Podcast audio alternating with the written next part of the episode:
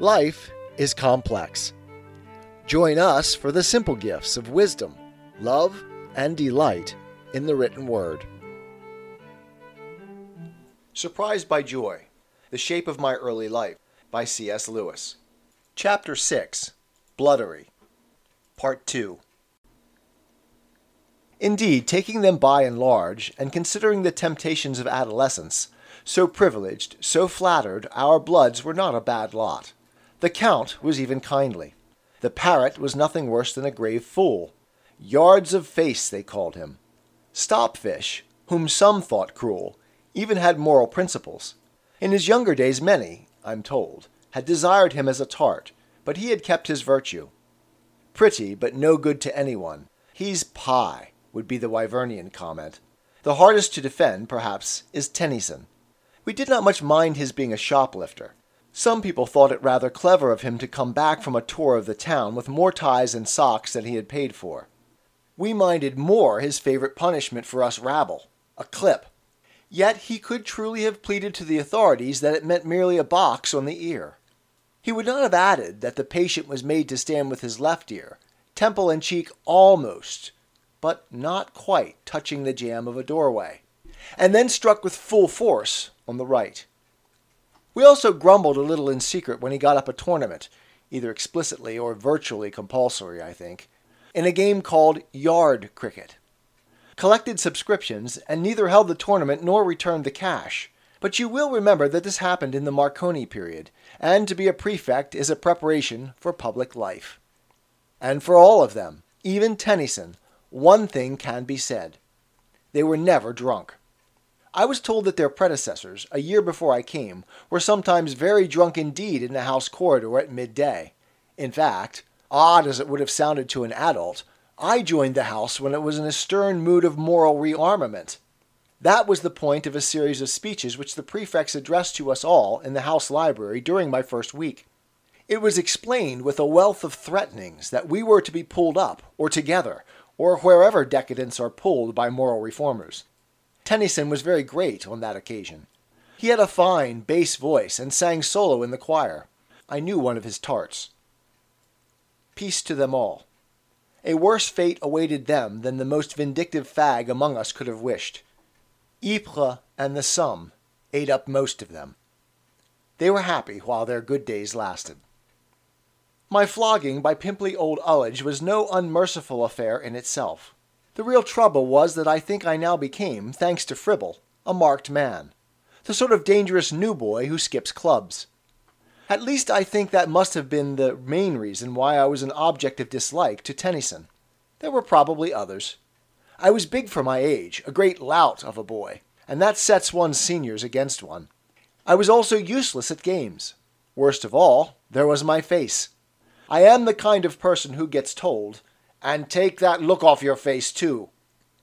Notice, once more, the mingled justice and injustice of our lives.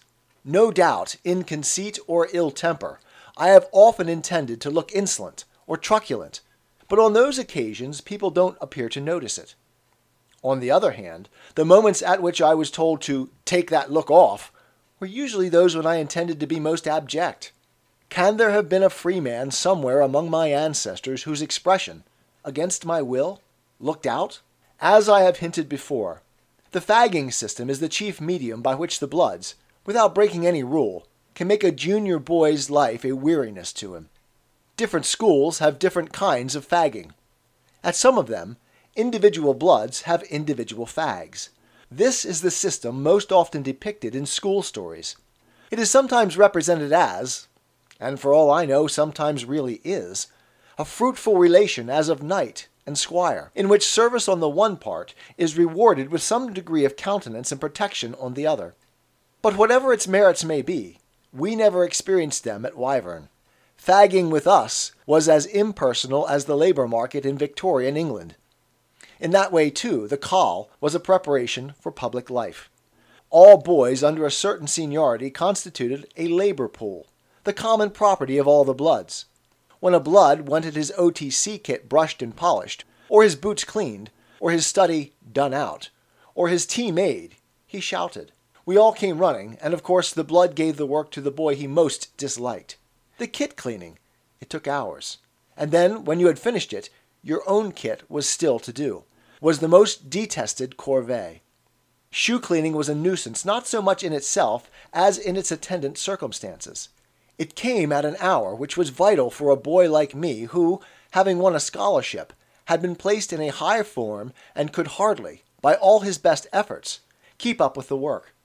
Hence, the success of one's whole day in form might depend on the precious forty minutes between breakfast and morning school, when one went over the set passages of translation with other boys in the same form. This could be done only if one escaped being fagged as a shoeblack. Not, of course, that it takes 40 minutes to clean a pair of shoes. What takes the time is waiting in the queue of other fags in the boot hole to get your turn at the brushes and blacking. The whole look of that cellar, the darkness, the smell, and, for most of the year, the freezing cold, are a vivid memory. You must not, of course, suppose that in those spacious days we lacked servants. There were two official boot boys paid by the housemaster for cleaning all boots and shoes, and everyone, including us fags who had cleaned both our own shoes and the blood shoes daily, tipped the boot boys at the end of each term for their services. For a reason which all English readers will understand, others will hear something of it in the next chapter. I am humiliated and embarrassed at having to record that as time went on, I came to dislike the fagging system. No true defender of the public schools will believe me if I say that I was tired. But I was. Dog tired. Cab horse tired. Tired, almost, like a child in a factory. Many things besides fagging contributed to it. I was big and had possibly outgrown my strength. My work in form was almost beyond me. I was having a good deal of dental trouble at the time, and many nights of clamorous pain. Never except in the front line trenches, and not always there, do I remember such aching and continuous weariness as at Wyvern. Oh, the implacable day, the horror of waking, the endless desert of hours that separated one from bedtime. And remember that, even without fagging, a school day contains hardly any leisure for a boy who does not like games. For him, to pass from the form room to the playing field is simply to exchange work in which he can take some interest for work in which he can take none, in which failure is more severely punished, and in which, worst of all, he must feign an interest. I think that this feigning, this ceaseless pretense of interest in matters to me supremely boring, was what wore me out more than anything else. If the reader will picture himself, unarmed, shut up for 13 weeks on end, night and day, in a society of fanatical golfers. Or, if he is a golfer himself, let him substitute fishermen, theosophists, bimetallists, Baconians, or German undergraduates with a taste for autobiography, who all carry revolvers and will probably shoot him if he ever seems to lose interest in their conversation. He will have an idea of my school life.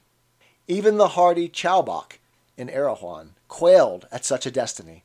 For games and gallantry were the only subjects, and I cared for neither.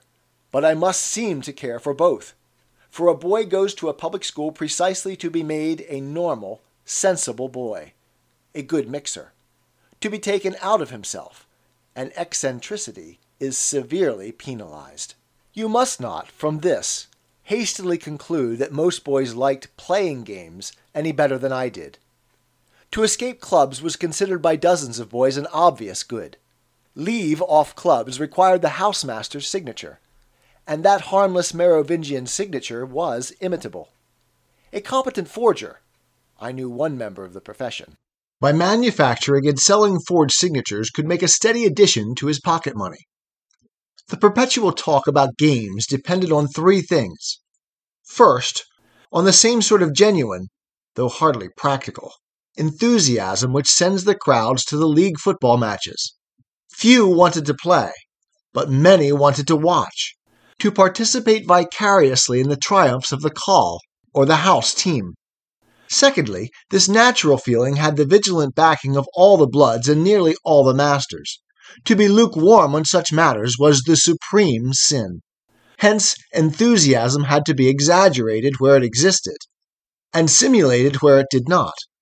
At cricket matches, minor bloods patrolled the crowd of spectators to detect and punish any slackness in the applause.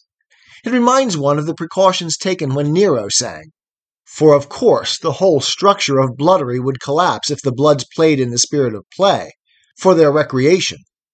There must be audience and limelight, and this brings us to the third reason. For boys who were not yet bloods, but who had some athletic promise, games were essentially a moyen de parvenir. There was nothing recreational about clubs for them any more than for me. They went to the playing fields not as men go to the tennis club, but as stage struck girls go to an audition, tense and anxious, racked with dazzling hopes and sickening fears, never in peace of mind till they had won some notice which would set their feet on the first rung of the social ladder. And not then at peace either, for not to advance is to fall back.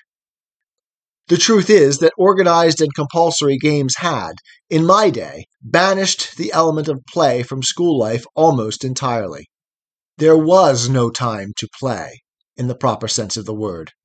The rivalry was too fierce, the prizes too glittering, the hell of failure too severe. The only boy, almost, who played, but not at games, was our Irish Earl. But then he was an exception to all rules not because of his earldom, but because he was an untamable Irishman, anarch in grain, whom no society could iron out. He smoked a pipe in his first term.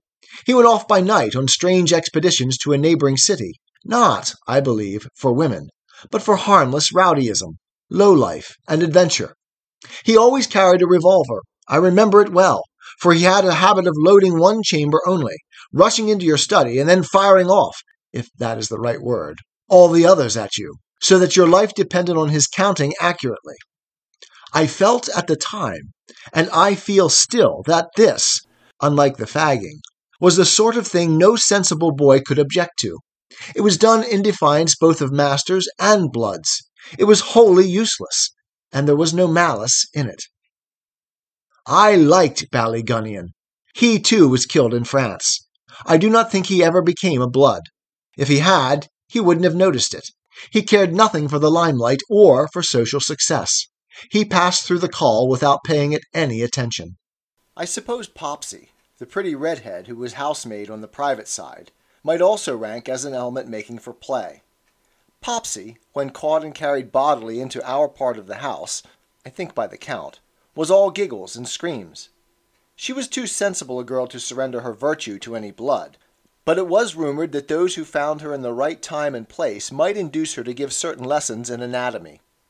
Perhaps they lied.